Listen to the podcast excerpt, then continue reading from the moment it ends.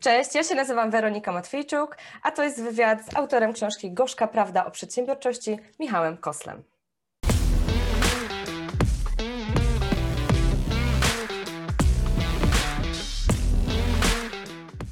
Cześć Michale.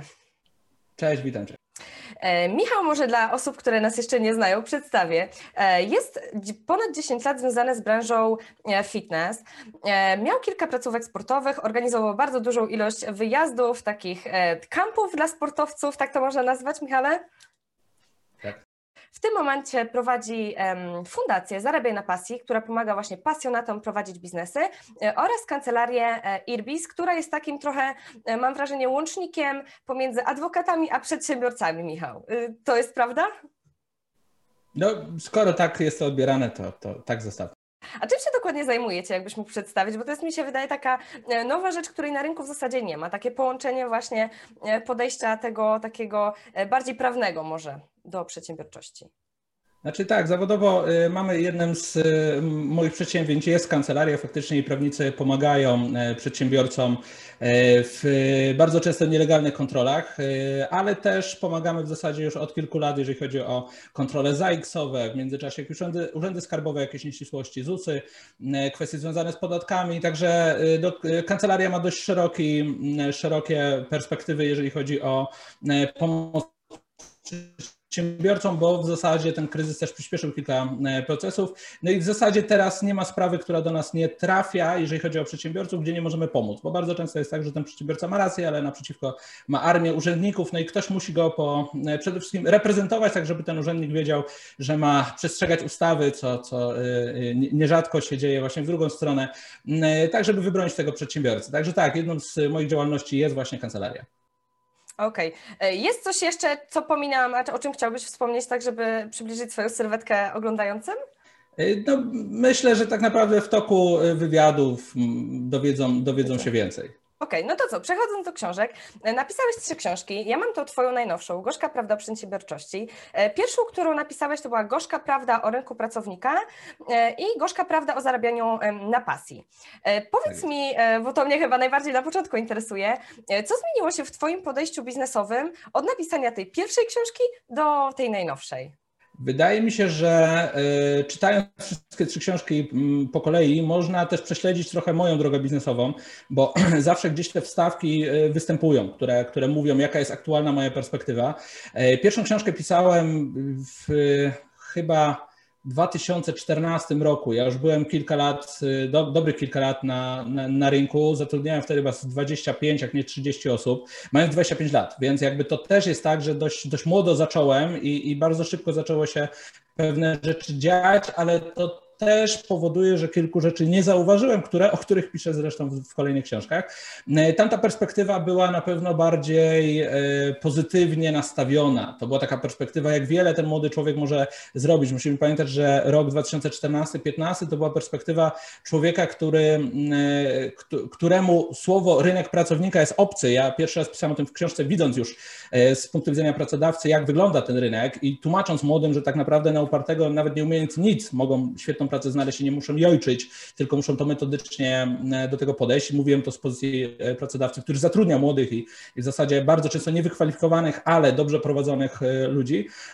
No i ta perspektywa z biegiem książek się zmienia. Ta pierwsza książka była poświęcona rynkowi pracownika. Uważam, że niewiele rzeczy się zaktualizowało, a przy wydaniu tej nowej serii książek zaktualizowaliśmy bardzo dużo rzeczy, jak to wygląda aktualnie z millennialsami, jak to wygląda, jeżeli chodzi o ściągnięcie ludzi, żeby nie, nie brać ich CV, jak zrobić, żeby sami do nas przyszli, e, ale e, wtedy największą bolączką byli pracownicy, e, wbrew pozorom, a ja z kolei jako pracodawca i były trochę pracownik, można powiedzieć, miałem dość ciekawą perspektywę na to.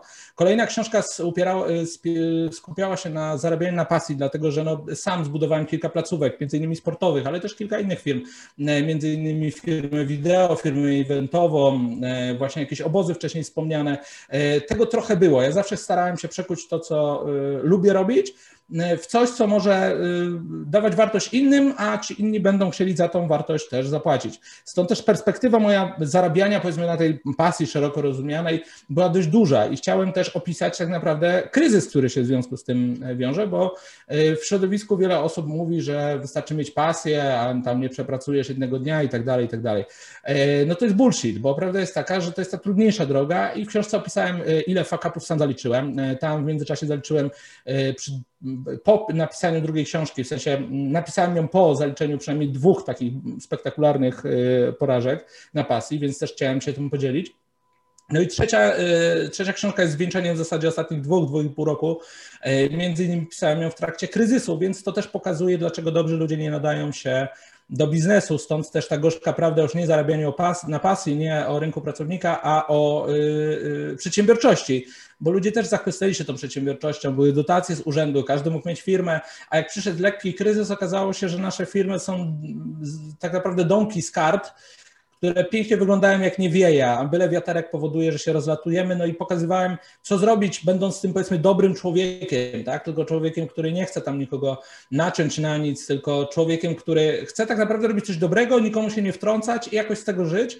Dlaczego, y, jak zostać tym dobrym człowiekiem, żeby, żeby tego nie stracić, a jednocześnie, żeby w jakichś tych wariackich warunkach sobie poradzić. Więc myślę, że ta, te trzy tomy, i czwarty się oczywiście pisze, są pewnego rodzaju drogą, ale też dopełnieniem pewnej drogi przedsiębiorcy, który zaczynał i nikt mu nie powiedział, jak to się ma robić. Oczywiście nie chciał słuchać, jak się to ma robić, bo to jest naturalne, że chcemy sami to przebić, tylko że pewne, e, pewne rzeczy są do wynalezienia, ale pewnych drzwi nie trzeba wyważać E, skoro już ktoś e, odkrył, jak je otwierać. I, myślę, że te książki mogą pokazać tą bardzo gorzką prawdę o pewnych rzeczach, które e, w środowisku są odbierane za takie super, fajne i, i, i takie pełne przygód. Mm, tak, tylko że te przygody bardzo się źle kończą. To nie jest niestety bajka i często te przygody kończą się, jak niektórzy z naszych kolegów, przedsiębiorców, no kończą się po drugiej stronie niestety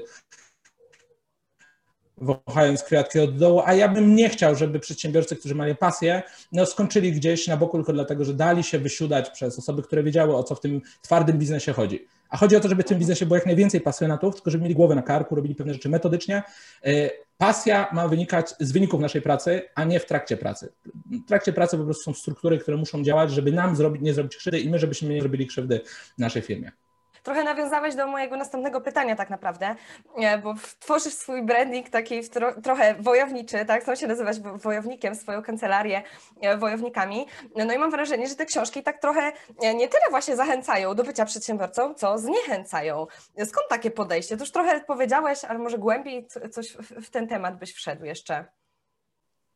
Znaczy nie tyle wojownikami, co po prostu ja od e, dłuższego czasu wyznaję e, sztukę wojny, e, tą taką znaną wschodnią, wschodnie podejście, jeżeli chodzi o strategię i uważam, że biznes jest wojną w pewnym sensie, tylko, tylko tak jak wojna kiedyś była uprawiana jako, jako takie rzemiosło, tak? Wiedzieliśmy, że są przeciwnicy, są, o, może nawet teoria gier bardziej niż wojna, chociaż wiem, że to źle jest odbierane, ale powiedzmy, że bardziej teoria gier wojennych, która pokazuje, że no mamy jakąś planszę, mamy jakieś zasady, mamy jakichś graczy, niektórzy są neutralni, niektórzy są przeciwko nam, niektórzy mogą być z nami, pewne, pewna część planszy nam sprzyja, pewna nie, więc to, to, to, nie chodzi o bycie wojownikiem, tylko chodzi o po prostu podejście zimne do pewnych rzeczy, które e, nie są intuicyjne. Biznes nigdy nie był intuicyjny. e, i po prostu musimy do tego podejść e, strukturalnie. A co do zniechęcania, ja wyznaję troszeczkę podobną szkołę do co Kamil Cebulski, który woli zachęcać do biznesu, do przedsiębiorczości, zniechęcając do niego, bo jeżeli ktoś przeczyta moją książkę ostatnią albo tą o pasji i pomimo tego, co tam przeczyta, dalej będzie chciał bronić biznes, to jest szansa, że sobie nie zrobi krzywdy. Ja chciałbym, żeby część osób ją przeczytała i uznała, kurde, to nie jest dla mnie. To jest jazda bez trzymanki, jednak y, pisze to gość, który wszystko, co opisał, przeżył sam, sprawdził każdą osobę, którą tam przy, przy, przytaczam jakąś historię. To była osoba, którą ja spotkałem osobiście, przepytałem, sprawdziłem, czy nie, nie gada głupot. E, więc jeżeli ktoś to przeczyta i dalej będzie chciał w to iść, jest szansa, że sobie nie zrobi krzywdy. Tylko to też ma być szansa dla tych, którzy myślą, że biznes to jest wzięcie dotacji z urzędu i robienie pasji żeby przeczytali i doszli do wniosku, kurde, nie, nie, to nie jest dla mnie. I, I myślę, że to jest dobre podejście, bo jednak takiego pozytywnego podejścia mamy w koło bardzo dużo. Zresztą ostatni kryzys 2020 pokazał, że ludzie są w stanie przez rok wierzyć w dwutygodniowy, dwutygodniowy lockdown, więc nie wątpię, że są w stanie wierzyć w coachów, czarodziejów, którzy mówią, że biznes jest super i będzie się takim samodzielnym i, i zamienia się szefa idiotę na jeszcze większego idiotę, czyli nas samych i zamienia się byle jaką wypłatę w jakąkolwiek wypłatę w momencie, kiedy zakładamy firmę, więc wolę to podejście, które zrobi na pewno mniej krzywdy ludziom, którzy nie wiedzą, że ktoś ich nabija w butelkę, niż podejście właśnie takie hura optymistyczne, które moim zdaniem zabiło więcej pasjonatów, niż podejście ciut bardziej sceptyczne, nastawione po prostu na efekty i na y, strukturę, której musimy się oddać, a dopiero wyniki powodują emocjonalny zachwyt, tudzież y, y, realizację pasji. Ale wynik realizuje pasję, a nie droga. Droga musi być niestety poukładana. Tak samo jak bez kół w samochodzie, bez opon założonych daleko nie zajedziemy, nawet ładnym samochodem, tak samo mamy się cieszyć z tego, gdzie dojechaliśmy, a nie, że upieraliśmy się, że bez opon będziemy śmigać po polskich autostradach. Okej. Okay. A jakie są Twoim zdaniem największe niebezpieczeństwa, e, które właśnie mogą czekać e, taką osobę, która otwiera biznes e, w oparciu o swoją pasję? No przede wszystkim, znaczy to, to jest pewne i do tego nawet nie zachęcam, nie będzie słuchał innych, którzy już to przechodzili, bo to jest naturalne. Niemniej jednak największym zagrożeniem jest naiwność, nierozumienie zasad gry nierozumienia otoczenia. Znowu wracam do teorii gier i trochę sztuki wojny. Jeżeli zrozumiemy otoczenie, w jakim biznesowo, bez względu na to, co to jest za branża, zawsze ma jakieś otoczenie. Zawsze my, jako y, młodzi, powiedzmy, wchodzący do biznesu, mamy jakieś y, predyspozycje, mamy jakieś narzędzia, mamy może jakieś zasoby. Często te zasoby mm, może wyglądają niewinnie, tak jak walka Dawida z Goliatem, tylko sam fakt tego, że może nie mamy jakichś obciążeń, powoduje, że możemy mieć przewagę na danej linii ale znowu słabsi być na innej. I to jest kwestia strategii. Co mamy mocnego, co mamy słabego i nawet świeże osoby na wielu rynkach są w stanie się odnaleźć, tylko muszą to zrobić z muszą to zrobić strategicznie. Jak, jak, tak jak Dawid walczył z Goliatem. Dawid nie udawał Goliata. On wykorzystał bycie Dawidem, żeby przechyczyć Goliata w tam, gdzie e, Goliat nie jest Dawidem. E, więc moim zdaniem e, przede wszystkim trzeba poznać zasady gry, zrozumieć, gdzie się gra, na jakiejś planszy, z jakimi przeciwnikami. E, kto jest przymierzeńcem, kto nie. Jakby podejść do tego na zimno. Tak jak gracie w Wiedźmina czy w jakąś inną grę, to po pierwsze nie emocjonujecie się tym, że idziecie do przodu, mówiąc ojejku, jejku, teraz znowu będzie jeszcze większe wyzwanie, tylko cieszycie się, że jest coraz trudniej, no bo chyba o to chodzi w grze. Tak samo jesteście głodni wręcz tych wyzwań, analizujecie rzeczy, no nie wiem, w Wiedźminie chyba dobiera się jakiś tam e, ekwipunek, bronie i tak dalej. Tak samo jest w biznesie. Zastanawiasz się, co potrzebujesz, żeby przejść kolejny level i dobierasz to, ale na zimno. Jak ktoś, okej, okay, pewnie są filmiki, że jak ktoś przegrywa w Wiedźmina, to E, rzuca klawiaturą, ale podejrzewam, że nie, nie, nie, przyjmujecie do siebie tego, że ktoś was tam pokonał, jakiś gracz w, grę, w grze. I jeżeli podejdzie się tak samo do biznesu, to nagle ten biznes robi się nieemocjonalny, ale nie w zasadzie, że jest oddarty z emocji, tylko te emocje nie wpływają na was, bo to jest e, rozgrywka. Natomiast emocje mogą się pokazać właśnie przy owocach tego biznesu, kiedy już jesteśmy w gronie powiedzmy rodzinnym, kiedy cieszymy się z owoców, a nie z drogi tego biznesu. E, moim zdaniem to jest o wiele bezpieczniejsze dla pasjonatów. Nauczyć się wyłączać emocje nie znaczy wyłączać empatię. Wyłączać emocje, podobnie jak się wyłącza stres. Jak wchodzisz na deski teatru, bo masz zagrać jakąś sztukę, to, to nie jest tak, że nie odczuwasz stresu. Ty nie pozwalasz, żeby on cię zdominował. I podobnie jest z emocjami my będziemy je odczuwać, tylko one nie mogą zdominować, bo jako przedsiębiorca mamy jakąś rolę do odegrania. Tak samo jak na tych deskach teatru.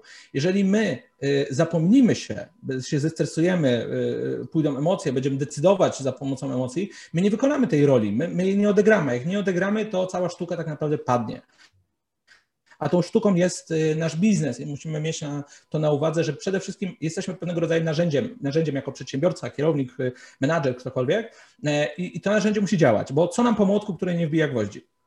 Okej, okay, okej. Okay. A z Twojego doświadczenia, bo tutaj wspominałeś e, o tym e, stresie i nie, nie podejmowaniu decyzji e, pod wpływem stresu. Jakie Ty masz tutaj rady dla osób, które przecież tak naprawdę ciężko te emocje wyłączyć, tak? Nawet podejmując decyzje. Czy tutaj na przykład radzić się wtedy jakichś innych osób? Czy co robić, Michale, co robić?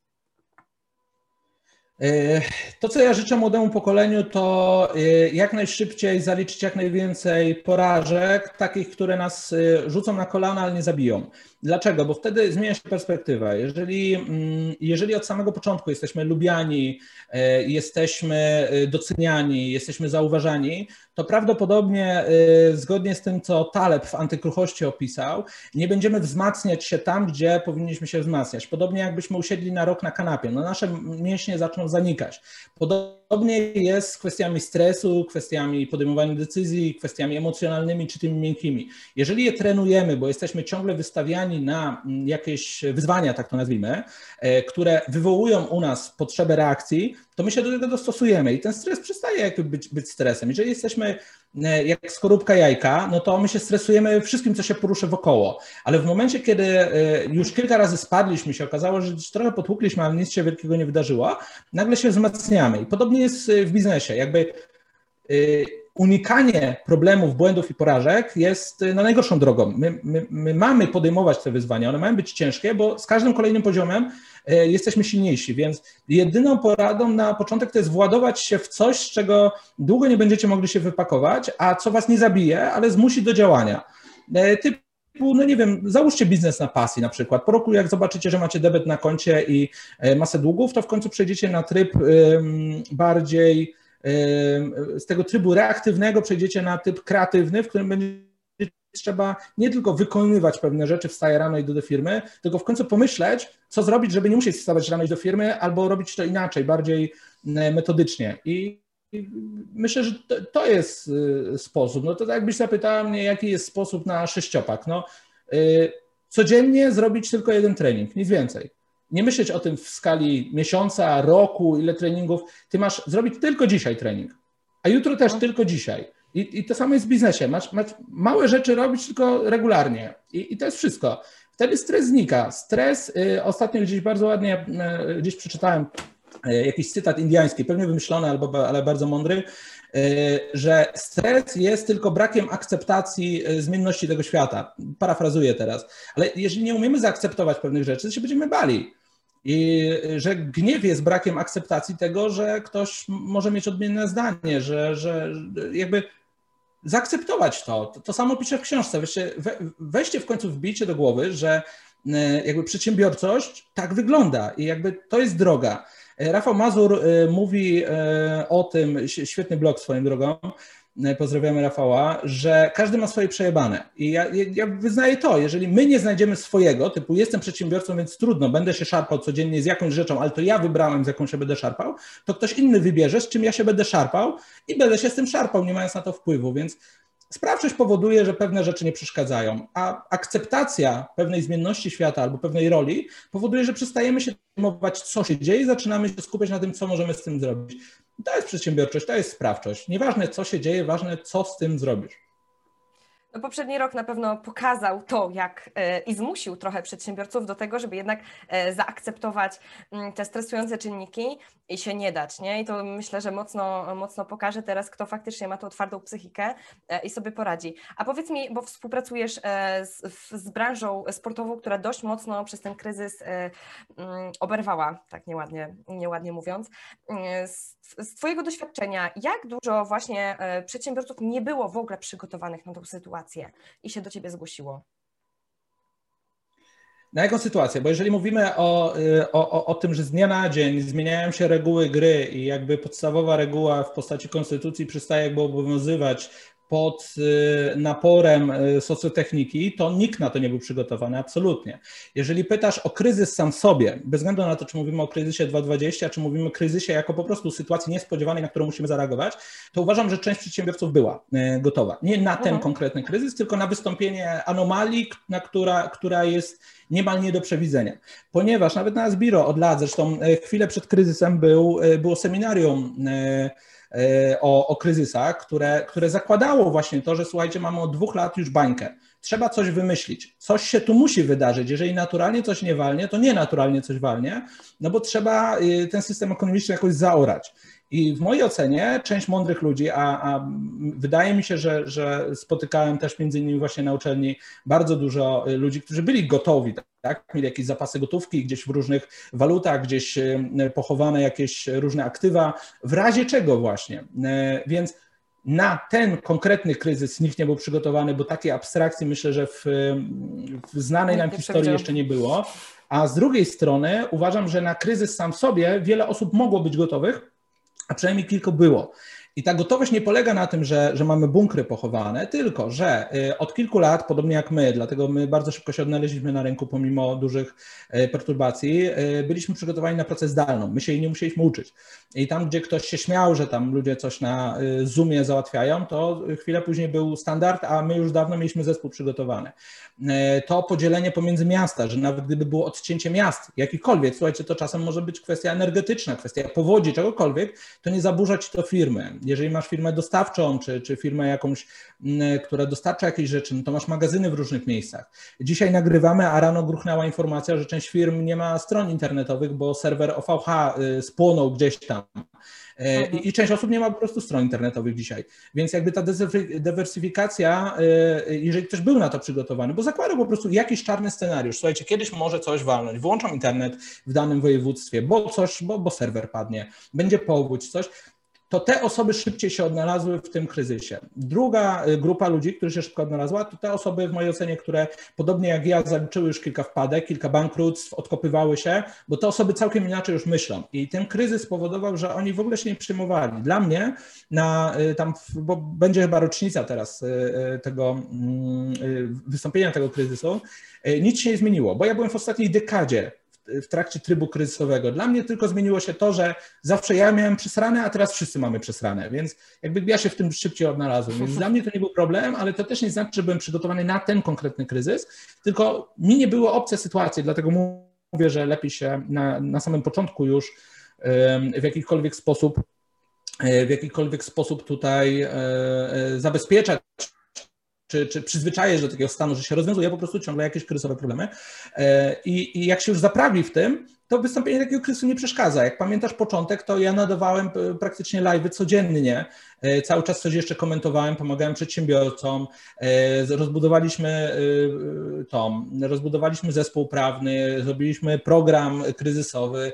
Ileś tam rzeczy takich w kilku firmach wdrożyliśmy. Też dwie placówki E, sportowe funkcjonowały cały czas i, i poradziły sobie mimo obostrzeń innych rzeczy. Więc jakby cały czas to wszystko się działo, tylko dlatego, że skupiliśmy się nie na tym, co się dzieje, ojojoj, tam liczby w telewizji, tylko co możemy w związku z tym zrobić, że ludzie siedzą w domu. I moim zdaniem szybko zareagowaliśmy na to. Nie znaczy, byliśmy przygotowani, ale to znaczy, że nasze myślenie było nastawione na nieważne co się dzieje, ważne co z tym zrobisz. I ci, którzy byli tak nastawieni, a jest duża szansa, że osoby, które zakładały scenariusz kryzysowy, tutaj znowu się y, pochylę w stronę ludzi z Sasbiro, które, których y, spotykałem i osoby, które już były po dużych perturbacjach, porażkach, dlatego też polecam zaliczyć dużo gleb przed 30 rokiem życia, bo wtedy myślenie się zmienia. Te osoby były gotowe i jak mam coś polecić, to polecam tylko to, spokojną głowę, dużą tablicę, która leży, jest obok mnie wisi i pisanie, co, co w związku z tym mogę zrobić, nie skupiając się na kryzysie samym w sobie. Bo nie da się tak naprawdę do wszystkiego przygotować. No, ciężko przewidzieć takie rzeczy. Fajne przykłady dałeś, tak, żeby tutaj mieć e, w, w, placówki w różnych miastach, czy jakieś magazyny, tak, przy transporcie.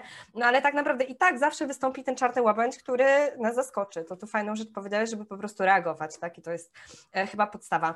Mm, a powiedz mi tak, przechodząc trochę do kancelarii, e, żeby może też uświadomić, mm, uświadomić przedsiębiorcom, jakie na nich mogą czekać zagrożenia prawne, i tak ogólnie, bo tutaj wiadomo, każda branża jest inna, e, z Twojego doświadczenia, mm, jak prawnie można się przygotować do prowadzenia działalności? Czyli są takie jakieś uniwersalne rzeczy?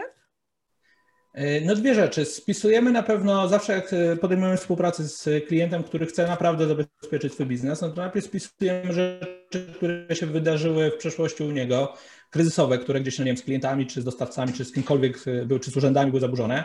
Druga rzecz, których się obawia po jakichś legendach miejskich, a trzecia rzecz, które wystąpiły już w jego branży w przeszłości i słyszał o tym. I, I, tyle. Zakładamy, znaczy, to tak jak strategia wojenna, no, analizujemy na podstawie danych historycznych, co się mogło wydarzyć. My jeszcze analizujemy do tego, jak to jest osadzone w prawie, czy są jeszcze jakieś pochodne ustawy, które gdzieś tutaj mają jakieś luki, ktoś może to wykorzystać, czy to klient, czy urząd, czy, czy partner, ktokolwiek. I tak zabezpieczamy. No, każda branża rządzi się swoimi prawami. Trzeba po prostu zgodnie z teorią gier założyć, co się może na tej planszy wydarzyć nie zajmować się rzeczami, które się nigdy nie wydarzy, no, do, które nie mogą się wydarzyć na tej planszy, e, zabezpieczyć delikatnie, bez większej paranoi nad rzeczami, które się jeszcze nigdy nie wydarzyły, ale są prawdopodobne w jakimś tam procencie e, i tyle. Nie, nie może być gotowy na wszystko, ale możesz mieć zarządzanie kryzysowe, które jest gotowe na to, że kryzys powstanie i szyb, szybko będzie się nad nim pochylać. O. Ale zakładanie, okay. że nie będzie kryzysu jest szaleństwem kompletnym. Dobra. My się już znamy kilka lat i tak naprawdę obserwując Twoje firmy, Twoją całą działalność, e, bardzo dużą uwagę zwracasz na swoich pracowników i na zarządzanie. E, masz też taką trochę formę swoją, czyli że zatrudniasz osoby, tak, prowadzisz biznes, a potem większość rzeczy delegujesz i często biznesy przekazujesz pracownikom. I to mi się wydaje, że też jest ciekawa rzecz dla, dla przedsiębiorców. Jak Ty wybierasz takich pracowników, którzy potem faktycznie, wiesz, się sprawdzają e, w prowadzeniu tego Twojego biznesu, a Ty masz tam sobie jakieś udziały, tak, i, e, i nie bierzesz czynnego udziału już potem. Znaczy to jest, e, bo to trzeba rozpatrzyć dwojako. Z jednej strony są pracownicy, jak najbardziej, o tym zaraz też powiem, ale też trzeba znać dobrze siebie swoje słabe i mocne strony. I jeżeli, e, ja to też w książkach opisywałem bardzo często, e, właśnie jak, jak rozpoznać e, moment, w którym jesteśmy największym zagrożeniem dla własnego biznesu, projektu, czegokolwiek, co byśmy nie robili. Ja doskonale wiedziałem, jakby jakie są moje słabości. I moim słabością jest to, że jak jakiś projekt czy biznes się stabilizuje, ja zaczynam go nawet nieświadomie sabotować. W sensie jakby no, no nie wykonuję podstawowych rzeczy, zaczynam się zajmować jakimiś innymi, zaczynam się rozpraszać, a biznes ma jednak pewne systemy, które muszą być powtarzalne. E, z drugiej strony zauważyłem, że bardzo duża część osób, z którymi współpracuję, która dostaje odpowiedzialność, ja to opisywałem dokładnie w tej pierwszej książce o, o rynku pracownika, w jaki sposób to poukładać, żeby ludzie byli bardziej odpowiedzialni od ciebie, a wręcz, żeby wiedząc to, że ty pewnych rzeczy nie dopilnujesz, oni chcą to dopilnować, bo czują się bardziej za to odpowiedzialni. E, przez co y, ja też wiedziałem, że naturalnym jest to, żebym ja się odsuwał od pewnych rzeczy, a nie udawał, że je kontroluję. E, I tak też zacząłem układać biznesy, projekty, żeby nie zawsze być frontmanem, bo wtedy łatwiej jest też komuś to przekazać, e, oddawać tą to zarządzanie i to czasem w bardzo duży kredyt zaufania, ale jak to odpowiednio poukładasz, to osoba myśli, że ma bardzo dużą odpowiedzialność, a tak naprawdę ja jestem w stanie to wyratować niemal każdym sytuacji. Tylko ta osoba o tym nie wie. Przez to, że nie wie, bardziej na to uważa. Przez to, że bardziej na to uważa, bardziej się obudowuje w kompetencje. Obudowując się w kompetencje, lepiej się w tym czuje, lepiej się w tym czując, chce to przejąć i tak dalej, i tak dalej. I y, w zasadzie 90% chyba projektów y, udało mi się w ciągu ostatnich czterech lat już sprzedać swoim pracownikom, którzy z podrzędnych pracowników, którzy zaczynali naprawdę na jakichś podstawowych stanowiskach, to naprawdę niektórych bardzo podstawowych, e, no w tym momencie są pełnoprawnymi e, przedsiębiorcami, którzy może sami by się nie odważyli na ten biznes, ale w momencie mhm. przejęcia biznesu, który czują, że już jest ich, no bo oni to w sumie prowadzą, e, i jest poukładane na tyle, że ich to nie przeraża, są w stanie etapami, bo my to robimy tak, że najpierw ktoś prowadzi to jeszcze na mnie, e, ja mam tam jakiś udział, potem już to prowadzi na siebie, ale dalej mam udział, żeby pomóc, a potem przekazujemy e, i sprzedajemy na przykład dalej. Przez to oni się usamodzielniają sami w jakiejś takiej bezpiecznej sferze. Ja w razie czego umiem zawsze coś podpowiedzieć, pomóc. No jak się usamodzielniają, no to sami przychodzą bardzo często z propozycją, wiedząc oczywiście, że ja wyznaję taką zasadę.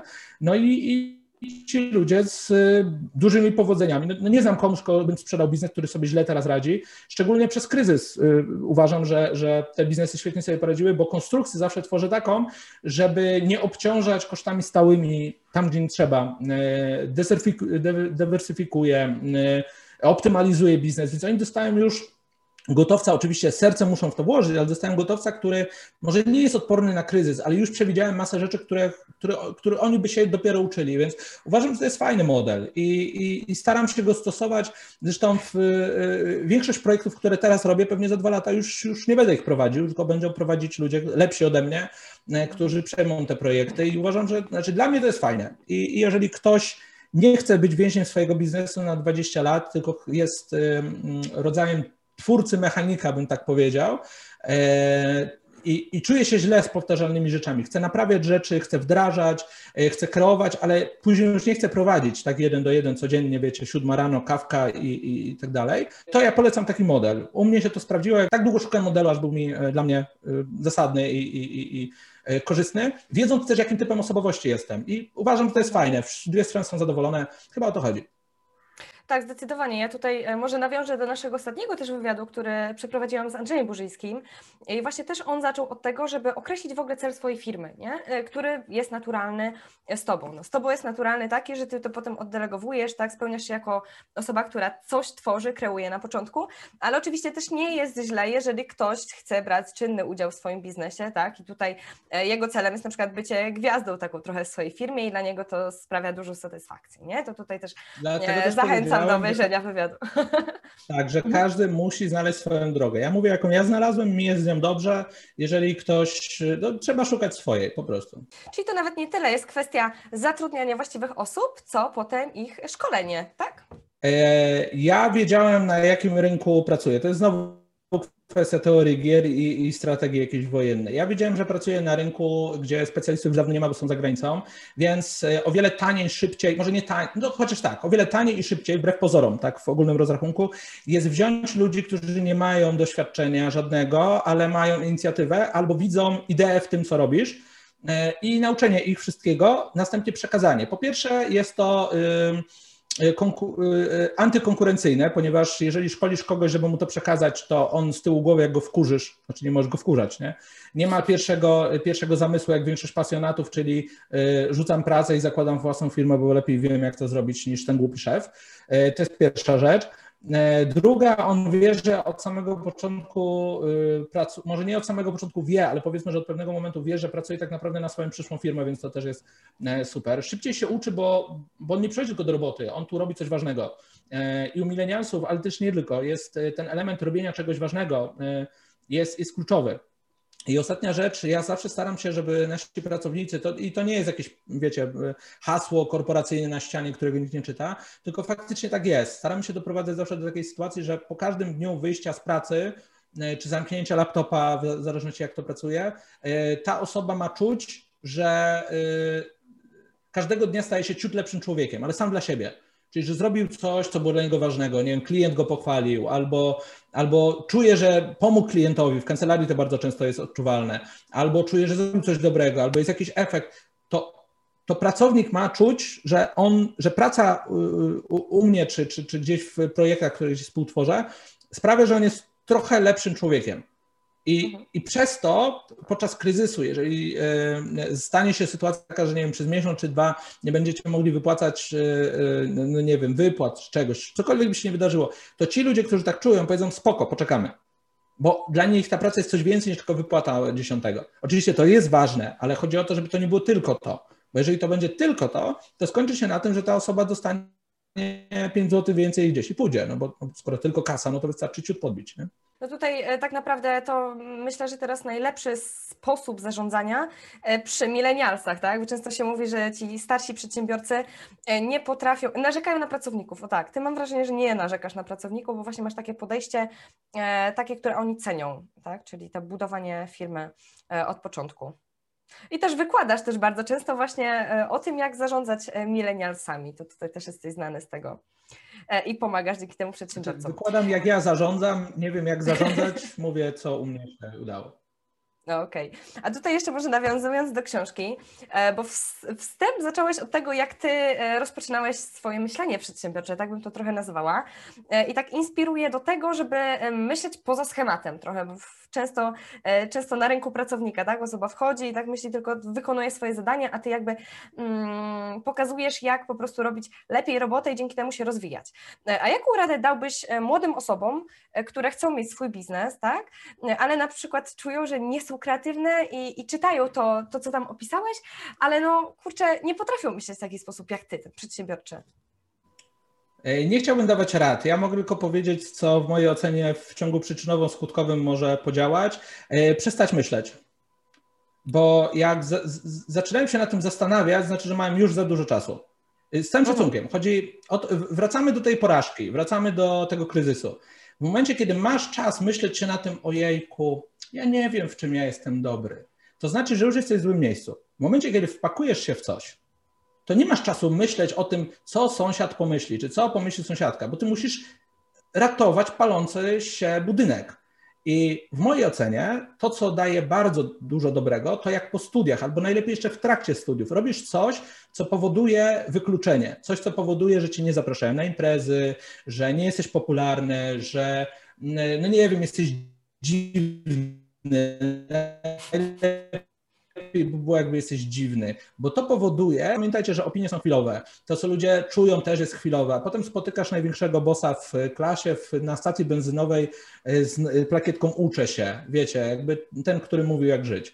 E, więc w, w mojej ocenie, jak macie już czas, żeby o tym myśleć, to już jest źle. Coś poszło nie tak. Powinniście być tak zajęci, przynajmniej w tej pierwszej mm, dekadzie, powiedzmy, XX, swojego wieku, powinniście być na tyle zajęci, żeby nie mieć czasu się zastanowić. I te błędy późniejsze biznesowe wynikają właśnie z tego, że już coś robicie, ale zapomnieliście sobie, zapomnieliście przypomnieć sobie, dlaczego robicie to. To, co Andrzej Burzyński mówił. Zapomnieliście o tym, do czego miała służyć ta firma. I, I to wtedy już wolę, żebyście to zrobili i przypomnieli sobie, do czego służy firma, niż żebyście w ogóle się nie zatopili w tym, e, w tym nie, nie zagubili w tym, że, że w ogóle coś robicie. Więc no nie wiem, ja mogę powiedzieć, że na, na początku studiów po prostu wziąłem jakieś pięć rzeczy, które najbardziej lubiłem robić. To była jakaś tam kręcenizacja jakichś rzeczy, jakiś tam marketing. Pamiętam, pięć rzeczy tego było. Ja o tym pisałem w książce, teraz nie wymienię dokładnie. E, ja pamiętam, że postanowiłem sobie, dobra, będę na, na całego robił te pięć rzeczy. Któraś musi, e, która musi któraś musi się udać. No i na moje nieszczęście udało się wszystkie. To też mi pokazało, że tak naprawdę za co się nie zabiorę i na tym się skupię, żeby nie skupiać się na pierdołach, to one wyjdą. I moim problemem było to, że wszystkie pięć wyszły, ja musiałem wybrać. E, ale powiedzmy, że wyjdzie wam jedna i to już jest dużo. Macie, macie być na początku tak zawaleni tym, co robicie, i szczególnie jak to jest zajawka, póki jeszcze nie musicie na tym zarabiać, żeby nie mieć czasu na takie rozkminy. Jak macie czas na rozkminy, ojejku, w czym ja jestem dobry, to znaczy, że już coś poszło nie tak. A nie będziecie mieć na to czasu, jak się skupicie na, na tym, co chcecie robić, na swojej robocie, jakikolwiek to nie, najdurniejsza by nie była, a nie będziecie mieć przeszkadzacy, czy jeżeli to będzie coś nietypowego, czego nie robią wasi znajomi gdzieś tam na studiach, bo będzie powodowało odrzucenie, czyli dla Was super sprawa, bo nikt Wam dupy nie zawraca i możecie robić to, co za 10 lat e, sprawi Wam naprawdę wielką frajdę i to Wy będziecie ewentualnie zatrudniać tych, którzy gdzieś tam Was gnębią. I to jest myślę, że klucz. Zagryzienie zęby od 20 do 30 to jest super czas, żeby e, minimalnym nakładem pieniężnym robić naprawdę maksymalne rzeczy, żeby zrozumieć, o co w tej grze chodzi. Ja myślę, że to nie jest przypadek, że wyszły ci te pięć rzeczy, które robiłeś. Moim zdaniem jest to zasługa tego, że masz e, bardzo dobre podejście e, do biznesu, czyli zwracasz bardzo dużą uwagę do klienta, na klienta, przepraszam, e, ale nie tyle, że go wiesz, dopieszczasz bardzo mocno, tylko po prostu tak ładnie to się nazywa customer experience, tak? Dbasz o jego doświadczenia i to też właśnie przy, w książce trochę, trochę o tym tłumaczysz. Ja mam wrażenie, że niektóre firmy dzisiaj, przedsiębiorcy zapominają o tym kliencie w takim wiesz, właśnie podejściu, żeby oni się czuli dopieszczeni i, i dzięki temu też e, wracają do nich. E, jakie, e, może na początku, jak myślisz w ogóle, jak dużo przedsiębiorców zwraca na to uwagę Twoim zdaniem? Że nie chodzi o dopieszczenie. Chodzi, ja w książce zwróciłem uwagę na to, żeby ktoś wiedział, czym jest jego robota, bo robotą nie jest wykonanie usługi.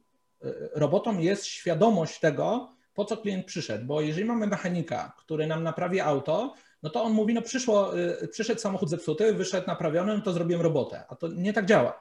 Przychodzi wystraszona 25-letnia dziewczyna, która ma swoje pierwsze auto i wie, że jak pójdzie do brata czy do ojca, to jeszcze ją wyśmieje, więc szuka szybko mechanika, do którego trafia. Jak ten mechanik zachowa się tak jak brat i ojciec, to ona znowu myśli, że coś jest nie tak i nie wróci. Ale jak ta sama dziewczyna pójdzie do mechanika, wiedząc, że brat i ojciec się będą śmiali, e, a mechanik powie, Pani Magdo, jeszcze powie przez pani, to już w ogóle super. Pani Magdo, spokojnie, ja wiem, żona też ma z tym problem, córka też.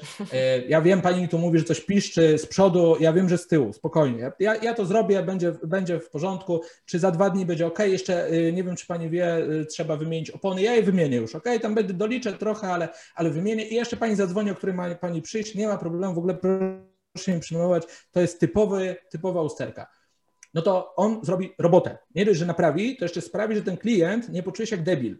a niestety system nauczania pokazuje nam, że mamy być ogólnowykształceni we wszystkim, byle jak ale we wszystkim. A prawda jest taka, że my mamy zaakceptować to, że pewne, pewne obszary, bardzo wiele pewnych obszarów nie będzie nam kompletnie znanych i nie ma nic z tym złego.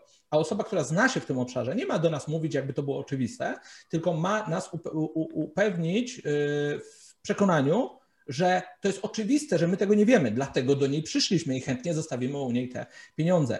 Więc y, pomiędzy wykonaniem usługi, a tym, żeby klient czuł się zaopiekowany, ja tam mówię o opiece, jest olbrzymia różnica. I ta opieka w ciągu ostatnich pięciu i myślę, że kolejnych pięciu lat będzie kluczowa, ponieważ świat tak pędzi do przodu, że my już nie płacimy tylko za wykonanie usługi, a za, mm, y, za przeświadczenie, że ktoś się nami opiekuje że ja mogę do swojego programisty zadzwonić, napisać z każdą pierdołą, nie, się nie będzie ze mnie śmiał, tylko powie spoko, Michał, za 10 minut będzie.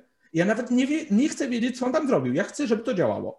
I, I to jest w porządku, ale jak do mnie dzwoni klient z jakimiś prawnymi rzeczami, czy organizacyjnymi, czy, czy, czy zarządczymi, to ja mu też nie tłumaczę algorytmu y, tego, co zrobiłem, tylko mówię spokojnie, to jest typowy błąd, ja to zaraz zrobię, poprawię, coś tam podpowiem, żeby na przyszłość było wiadomo, czego nie zepsuć, ale generalnie uspokajam go i to jest opieka. I za to można zapłacić nawet razy 3-4, bo, bo płacisz za święty spokój, dobre samopoczucie i wykonaną robotę. A jeżeli płacisz tylko za robotę, no to nie dość, że wyjdziesz wkurzony, tak ja z tych przykładów w książce, e, z innych firm, no to jeszcze ani nie polecisz, e, ani nie będziesz chciał tam wrócić, pomimo, że de facto specjalistycznie ktoś wykonał robotę, tylko no, mnie jako człowieka potraktował e, z góry no i w taki sposób, że już nie chcę wracać. No ja tutaj sobie w notatkach zapisałam przy przedstawieniu. Przedstawiałam Cię jako wojownika, ale drugim e, właśnie takim e, słowem, które Ciebie moim zdaniem opisuje trochę, to jest właśnie taki obrońca. E, I taką też markę właśnie tworzysz, tak mi się wydaje. Sprawdza się. To trzeba zapytać naszych klientów, no po, po, po recenzjach gdzieś tam na, na Facebooku czy naszych stronach. Wydawać by się mogło, że tak, ale Moja rola jako, y, y, nie wiem, kwestia nomenklatury czy nazewnictwa, y, tej roli nie ma znaczenia. Pytanie, czy ją wy wykonuję, czy mhm. klient, bez względu na to, czy to jest, wiesz, branża fitness, czy branża prawna, czy jestem mechanikiem. Ważne, czy spełniasz swoją rolę. Jak ona się nazywa, to, to, to nie jest istotne. Ważne, czy, czy, czy wykonujesz to, co ci ludzie powierzyli. I to na przykład lockdown też pokazał, że niektórzy, na przykład mający fitness, to wspomniane wcześniej, powierzyli mm, właścicielom opiekę nad swoim zdrowiem i kondycją, a ci się wylali i w ogóle nie, nie wypełniali tej roli, tak? Niektórzy stawali na głowie, online, spotkania w parku, gdzieś, no bo chcieli wypełnić obietnicę daną klientom. Będę dbał o twoje zdrowie albo o kondycję na przykład. A, a inni uznali, że ja ci w sumie sprzedałem karnet, spadaj. Więc y, nieważne, czy, czy jestem obrońcą, czy nie, tylko czy obietnica, którą składam na zasadzie dowolności zawierania umów, czy, czy wywiązałem się z umowy, tak? w, w jedną albo w drugą stronę. Jeżeli klienci uważają, że tak, no to ja się bardzo cieszę. Jeżeli nie, to zwrócą mi uwagę i poniosę tego konsekwencje. Uważam, że tak wygląda wolny rynek, tak to powinno wyglądać. Ja ci coś obiecuję e, i między sobą rozstrzygamy, czy y, te moje obietnice, czy, czy deklaracje zostały spełnione. No na przykładzie właśnie tutaj siłowni. Aczkolwiek musimy jeszcze powiedzieć o jednej ważnej rzeczy, czyli o oczekiwaniach, bo e, obietnica czy, czy, czy jakieś zobowiązanie to jest jedno, a y, o tym też dużo piszę w książce. Często przedsiębiorcy mylą oczekiwania od y, zobowiązań. Zobowiązania są wtedy, kiedy ja ci mówię, że ci do piątku coś zrobię, a oczekiwania są wtedy, kiedy ktoś myśli, że do następnego piątku zrobię to samo. E, kiedy ja tego nie obiecałem, więc to też jest pułapka taka wchodzenia sobie na głowę. Oczywiście my teraz możemy mówić, że tutaj super obsługa klienta, ale ja w tej książce bardziej mówię nie o tym, jak super obsługiwać klientów, mówię bardziej, jak tego nie robić, E, a druga rzecz, mówię bardziej, jak nie dać sobie wejść na głowę, bo niestety my, będąc dobrzy dla klientów, uchylić e, nieba, co, nie ma w tym nic złego, pod warunkiem, że nie robi to krzywdy nam i naszej firmie. I bardziej o, na tym się skupiam, jak nie zrobić sobie krzywdy przed właśnie próbą bycia dobrym człowiekiem. Uważam, że tym dobrym człowiekiem trzeba być, tylko można nim zostać nadal w momencie, kiedy nie zapominamy o swojej roli, ale też nie zapominamy o swoich zobowiązaniach i że nie są to oczekiwania. Na przykład też, jeżeli mamy klientów, którzy nam zalegają z płatnościami, tak mi się wydaje, że to tu też e, dobry przykład jest, e, to nawet kwestia tego, że przypominamy o tych płatnościach, nie? Cały czas, że pamiętamy o tym, że nie po prostu umarzamy i, e, i okej, okay, sobie nie płać, bo jest trudna sytuacja, my jakoś sobie poradzimy, tylko właśnie nawet przypominanie stymuluje do tego, że taka osoba, która po prostu jest męczona cały czas przez jakąś firmę, szybciej zapłaci nawet dla tej firmy, nie? To mi się wydaje, że to też taka rada nawet dla osób, które E, po prostu teraz mm, mają jakieś tam problemy finansowe, bo klienci, tak, też często, e, często mają takie problemy. Mm, właśnie tutaj też e, nawiązaliśmy już trochę do, znaczy, do... My mieliśmy taką sytuację w marcu, że po prostu przestały spływać płatności za faktury. I ja, ja akurat tu mam trochę inne podejście, biorąc, uwagę, biorąc pod uwagę to, że ja jestem po trzech bankructwach, z których każdego się wykopałem, tak, że jakby najgorsze jest nieodzywanie się, bo można zalegać, to jest normalne, ale jak się nie odbiera telefonów, to już nie jest normalne. I wydaje mi się, że za każdym razem, kiedy z naszej strony, dlatego też podchodzę do klientów w podobny sposób, był jakiś problem, to się łapało za telefon i mówił, słuchaj, mam problem. I się go wspólnie rozwiązywało. Jak nie teraz, to za tydzień, jak nie od razu, to na trzy raty, ale rozmawiało się i o tym trzeba pamiętać. E, jeżeli ktoś gra cwaniaka, no to trzeba go potraktować jak cwaniaka. Jeżeli ktoś ma problem i przychodzi z problemem, no to wypadałoby jakoś z nim się dogadać, no bo słuchaj, jak ja komuś wiszę 1000 złotych, to ja mam problem, ale jak ja komuś wiszę 2 miliony, to, to ten ktoś ma problem. Więc to ten ktoś będzie chciał się dogadać żeby to jakoś odzyskać, no bo inaczej ja jestem spukany i, i do widzenia. Więc mhm. uważam, że to jest y, znowu ta kwestia y, zawierania umów, tej dowolności, tego podejścia, że słuchaj, ja mam jakieś zobowiązania, więc jak nie umiem tego dowieść, to dzwonię do ciebie i mówię, słuchaj, nie dowiozę tego. Co z tym razem zrobimy? A nie na zasadzie, wiesz co, przestaję odbierać telefon, masz problem.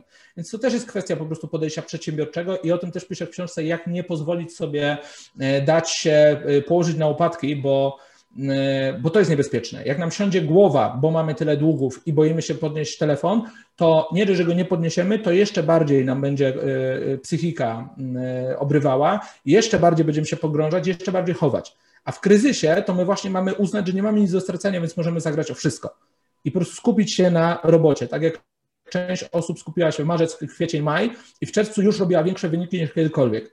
Albo schować się pod kołdrą, wtedy w czerwcu boli bardziej niż kiedykolwiek. Mhm. No tutaj też w książce e, opowiadasz o takich trudnych sytuacjach prywatnych, tak? Nie tyle może związanych z kryzysem, ale myślę, że, e, że jak ktoś ma takie trudne e, po prostu doświadczenia, to nie ma znaczenia, czy to, czy to jest kryzys, czy to są inne rzeczy. Mm, jak sobie wtedy poradzić z właśnie w takiej sytuacji, gdzie na przykład mamy dwumilionowe długi, jak po prostu, wiesz, nie, nie targnąć się na życie, czy masz tutaj no, jakieś rady, pewnie mi zaraz powiedz, że, że rad nie udzielasz, e, ale myślę, że jak, e, jako osoba po takich przejściach możesz też pomóc trochę osobom, które mogą nas oglądać na przyszłość nawet. Ja o tym dużo pisałem w książce y, Gorzka Prawda o zarabianiu na pasji y, I, i tam pisałem o sytuacji, akurat ta książka opiera się o dwa bankructwa, więc, więc tam tego, tego było dość sporo i myślę, że to daje jakiś obraz tego, co, co, co, co się może wydarzyć. To wyłączenie emocji bardzo pomaga bardzo pomaga y, stanięcie, w, że, że, bardzo pomaga to, żeby stanąć w prawdzie. Czyli po prostu wziąć kartkę, długopis, spisać te wszystkie rzeczy i zastanowić się, jaką mamy opcję. Bo jak policzysz sobie, że żeby to spłacić, musisz mieć 236,5 roku, to to jest duża szansa, że zdasz sobie sprawę, że trzeba kłaść tą firmę. Jeżeli zdasz sobie sprawę, że jak rozłożysz to i zepniesz się to w 3 lata spłacisz, to też jest inna perspektywa. E, jak już wiesz ile, to, to umiesz szukać rozwiązań, jak zbierzesz dane, ale to dotyczy każdego działania, każdego kryzysu. Jak zbierzesz dane, to będziesz umiał jakoś zareagować, bardziej lub mniej. Będziesz umiał złapać za telefon i coś zaproponować drugiej stronie. Bo wiesz, jak ktoś do mnie dzwoni i mówi, słuchaj, nie mam, no to co ja mu mam odpowiedzieć? No odpowiem prawie na pewno agresją, bo pomyślę, że chce się, yy, że chce się jakoś wymigać. Ale ktoś powie, Michał, nie mam, ale deal jest taki, przelewam ci tysiąc i yy, do dziesiątego yy, każdego miesiąca, aż do końca roku po dwa tysiące yy, i jest szansa, że za, nie wiem, rok, półtora roku cię spłacę. No to co ja mam do wyjścia? No mówię, no dobra, no to wysyłaj, no mam do wyboru nic albo to. Więc stanąć w prawdzie, E, policzyć, zobaczyć, jakie mamy dane i zobaczyć, czy da się w ogóle jakoś na to zareagować. No bo to tak, się, wiesz, obudzić w Szczecinie, wiedząc, że ma się e, rozwalone trampki i zakładać dojście do Zakopanego bez mapy.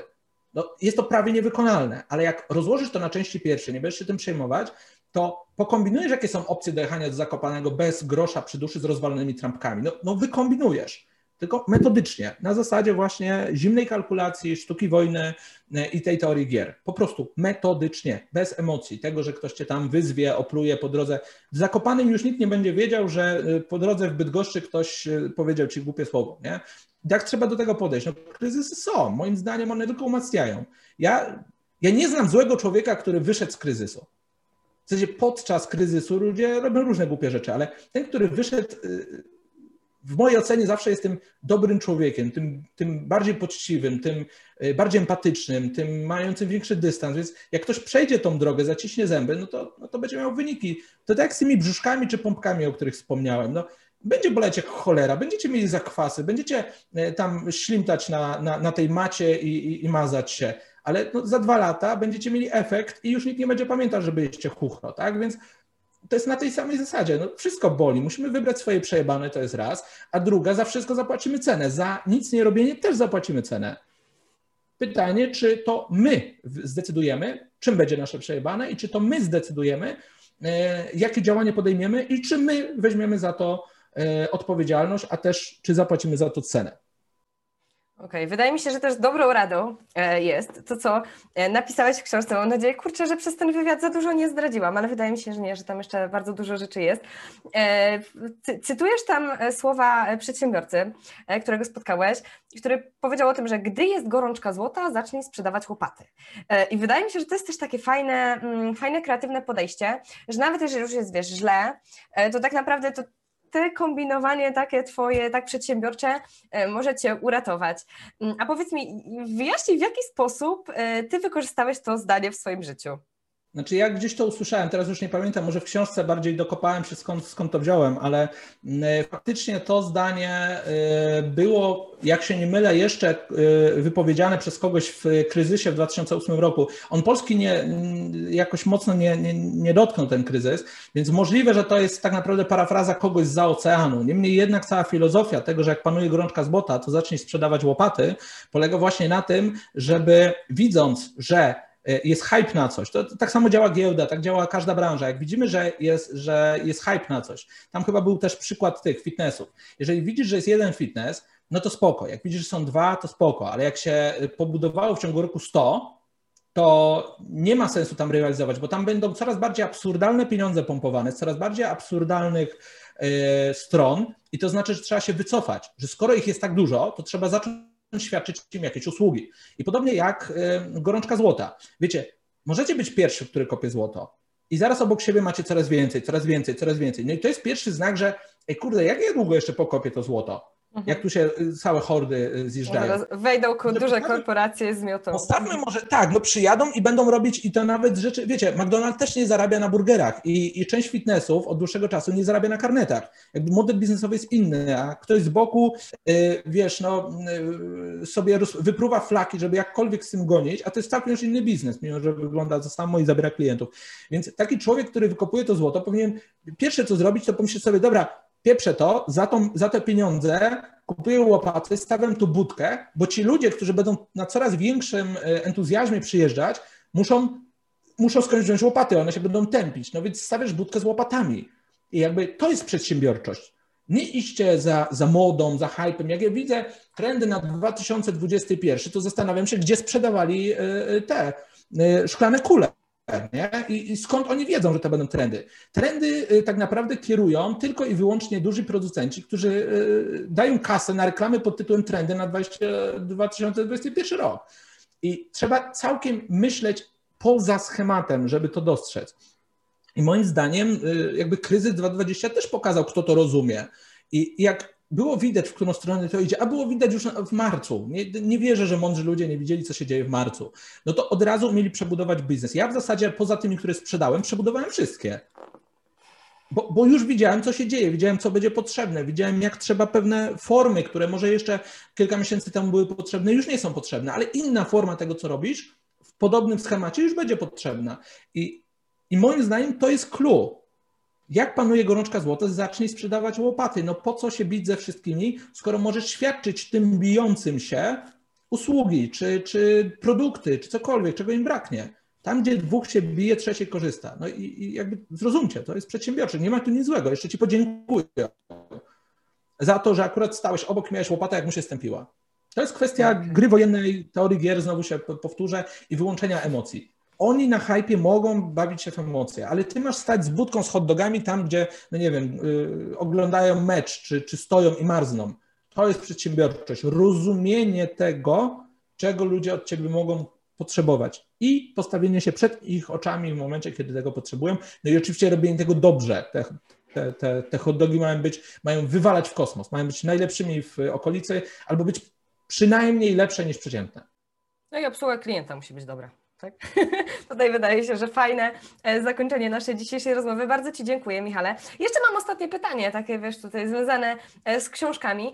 E, jakie książki oprócz swoich Ty byś polecił dla przedsiębiorców, żeby przeczytali? Wydaje mi się, że żeby przedsiębiorcy w ogóle nie ruszali się bez przeczytania mitu przedsiębiorczości. I, i od tego bym zaczął. Mit przedsiębiorczości przede wszystkim.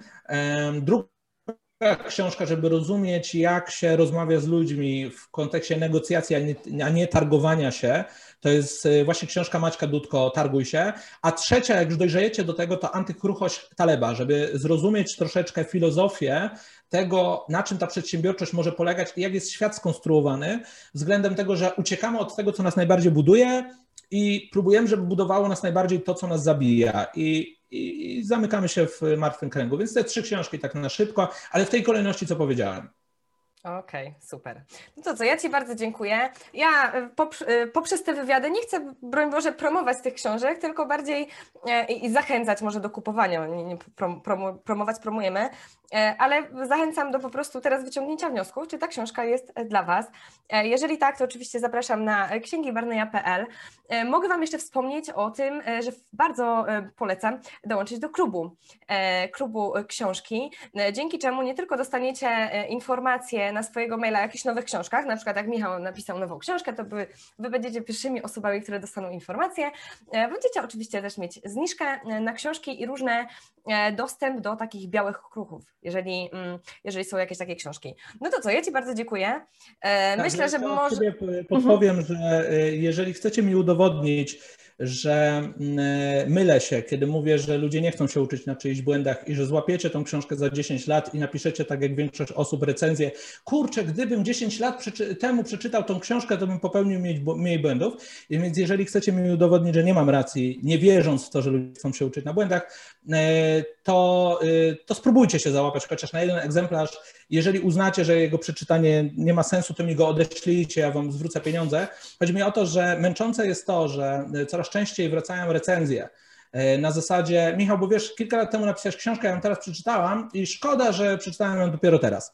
E, więc może umówmy się w coś takiego. Jeżeli lubicie robić mi na złość, a, a umówmy się, że, że, że miło jest robić mi na złość, to udowodnijcie mi, że nie mam racji. A, a moim zdaniem niestety doświadczenie mi pokazuje, że ludzie nie chcą uczyć się na czyichś błędach, chcą czytać o rzeczach, które chcą czytać i które ich budują, a nie chcą zawczasu przeczytać o tym, co się może schrzanić, żeby tego nie zrobili. I moja deklaracja, bez względu na to, czy u Barneya kupicie, czy gdzieś, jeżeli książka nie spełni Waszych oczekiwań, y, napiszcie do mnie na Facebooku, podam adres do odesłania książki zwrócę Wam pełną kwotę, cokolwiek byście nie zapłacili. Y, macie moją deklarację, y, ale udowodnijcie mi, że się mylę. Ja bardzo bym chciał, żeby, nie wiem, na, za 2-3 lata powiedzieć, słuchajcie, odkąd to zacząłem mówić, często się myliłem, czytelnicy jednak uczą się na, własnych, na czyichś błędach, nie tylko na własnych. Własne są ważne, ale nie trzeba wyważać otwartej drzwi, nie zawsze. Okej, okay. no i dajcie nam znać w komentarzu, y, czy ten, czy kupiliście, czy jesteście zadowoleni, czy zwracacie, to też e, inne osoby będą widzieć. To co, ja Ci bardzo dziękuję, Michale. I co, mam nadzieję do zobaczenia za jakiś czas. Do zobaczenia.